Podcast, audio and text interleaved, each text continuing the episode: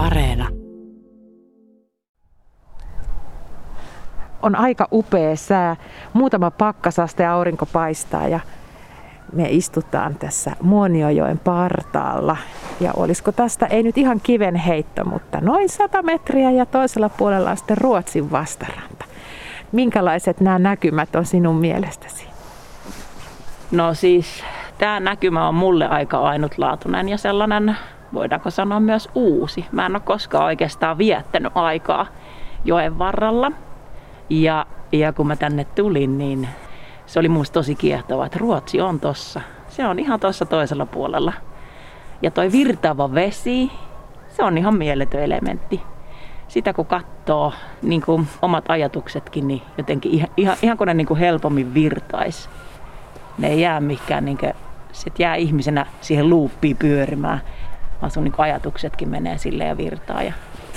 Eli aika lumoavaksi voisin sanoa näitä maisemia tässä.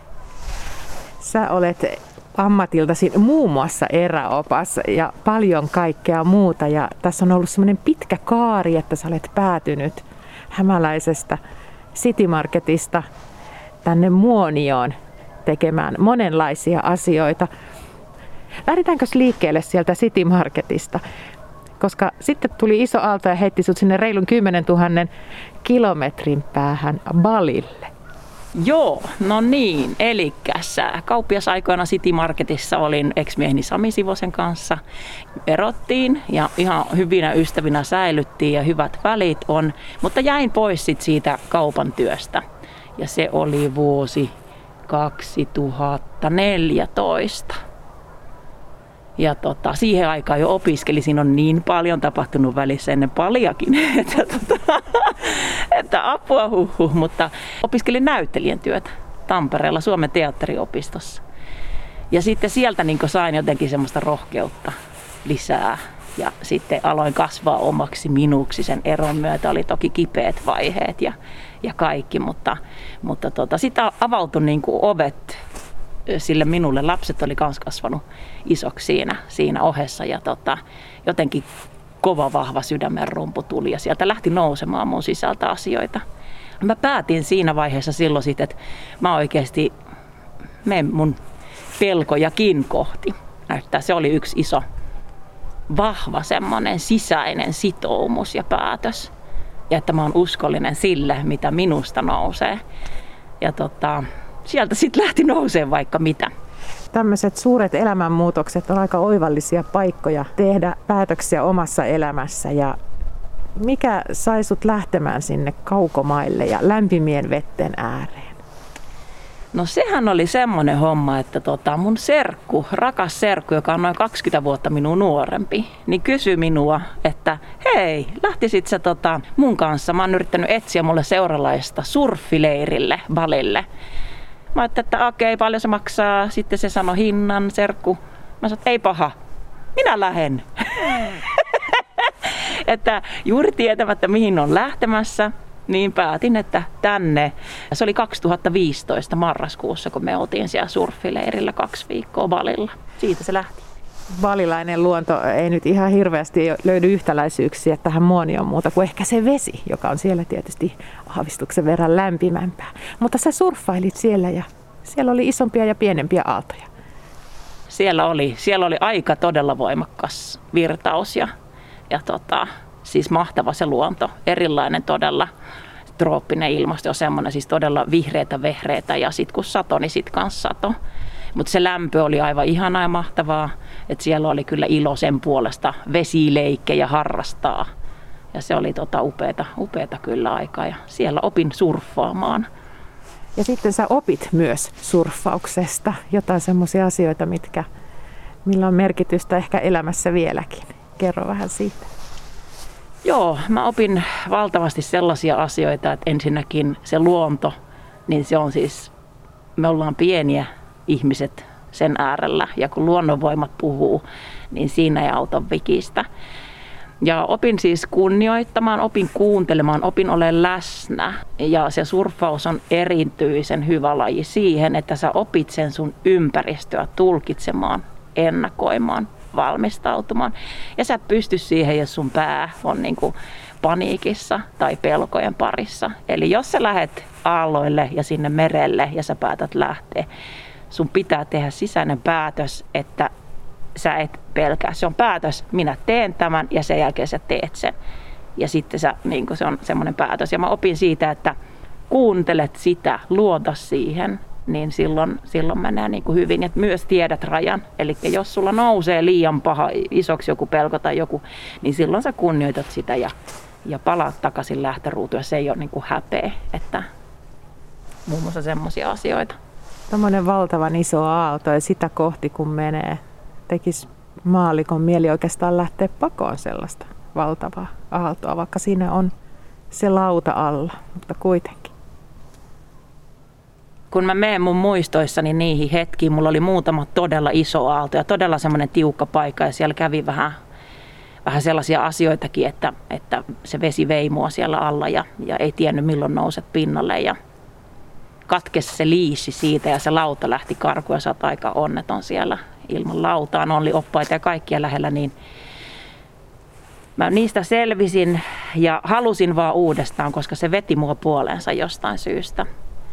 Se päätös se kun siellä on, niin se on semmoinen, semmoinen tunne, että siinä niin sä keskityt. Sä et enää niin kuin mihinkään muuhun. Eli mä kohtasin niin isoja, ja mä näin, että se apua talon, toi näyttää talon kokoiselta toi aalto, että mun pitää kerkeä ennen kuin se murtuu niin sen yli, niin silloin se tavallaan et keskity mihinkään siihen pelkoon, vaan sä tajusit, että nyt mä ajattelen, että millä mä pääsen tästä ja mä teen niin kauan ja mä en, niin kuin, en ajattele sitä, että mitä sitten, mitä sitten tapahtuu. Millaisena ihmisten luontosuhde näyttäytyy sinulle, kun sä olet tekemisissä erilaisten ryhmien kanssa? ulkomaalaisille se on se Suomen luonto tosi kiehtovaa. Ja jo ihan se, että mennään metsään ja siellä ei ole valoja ja se pimeys niin, ja näkyy tähti taivas, ei monessakaan maassa näy edes, niin se on, se on kyllä jo ihan, ei tarvitse paljon kikkailla, niin, niin on tyytyväisiä. Mutta su- suomalaisten luontosuhde on ehdottomasti nyt muuttunut.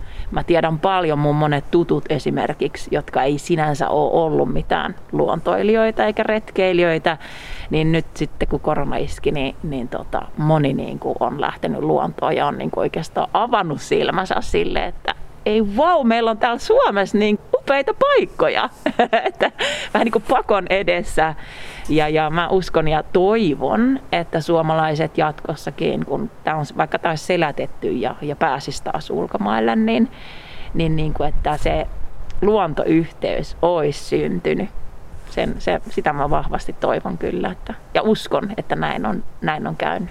Kaikenlaisia pahoja vaikutuksia koronalla on ollut. Hyvä vaikutus varmasti on ollut se semmoinen, että ihmiset ovat ehkä käyttäneet hyväkseen mahdollisuutta mennä luontoon, kun meillä yleensä se lähiluonto on aika lähellä.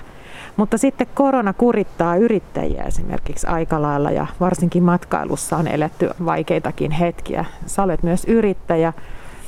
Siellä sun nettisivuilla esimerkiksi lukee, että potkukelkka joogaa, siis koolla, ei geellä, ja kalsarikävely. Ja nyt, nyt mä toivon, että sä kerrot vähän, että mistä on kyse.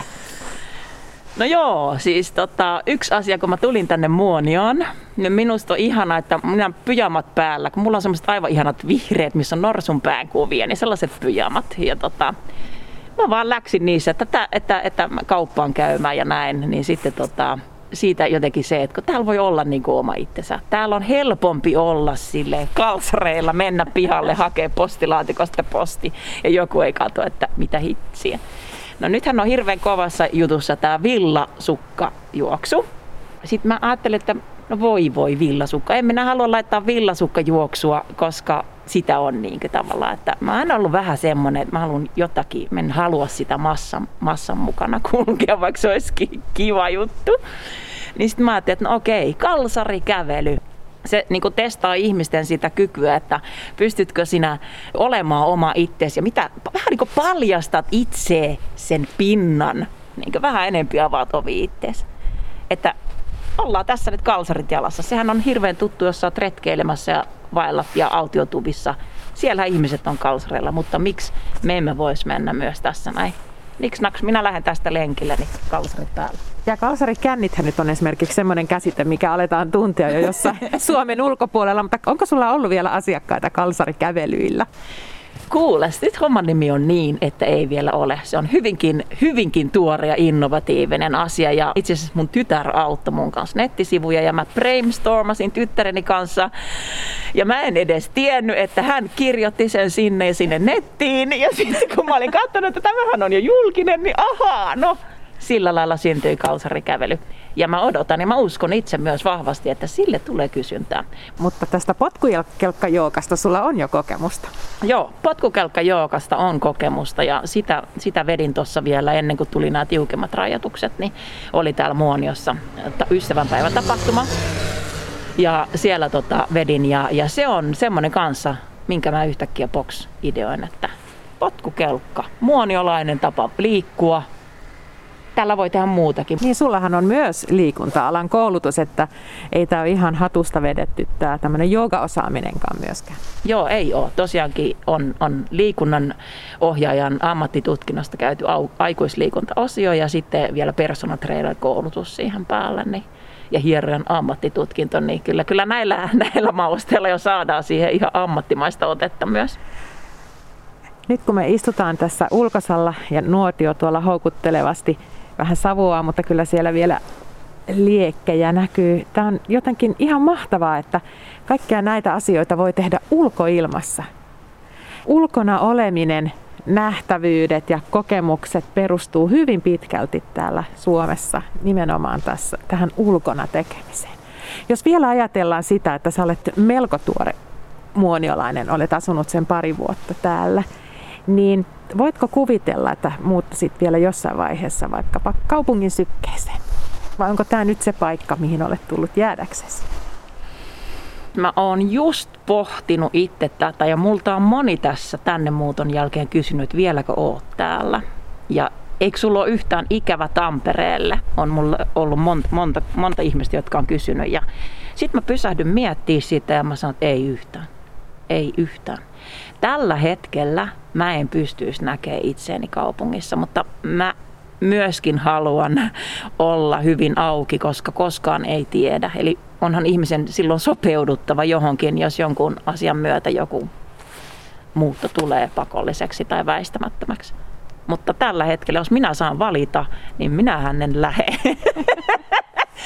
En tiedä, voinko olla, että lähtisinkö johonkin pohjoisempaa sitten vielä tai johonkin. Ei, ei tiedä, mutta tällä hetkellä en tunne mitään sydämen ää, sykettä lähteä. Et niin mä, no nyt mulla on semmoinen olo, että mä haluan kasvaa tänne ja antaa niin olla ja käydä ehkä myös läpi kaikkea kokemaani vilkkaita vuosia.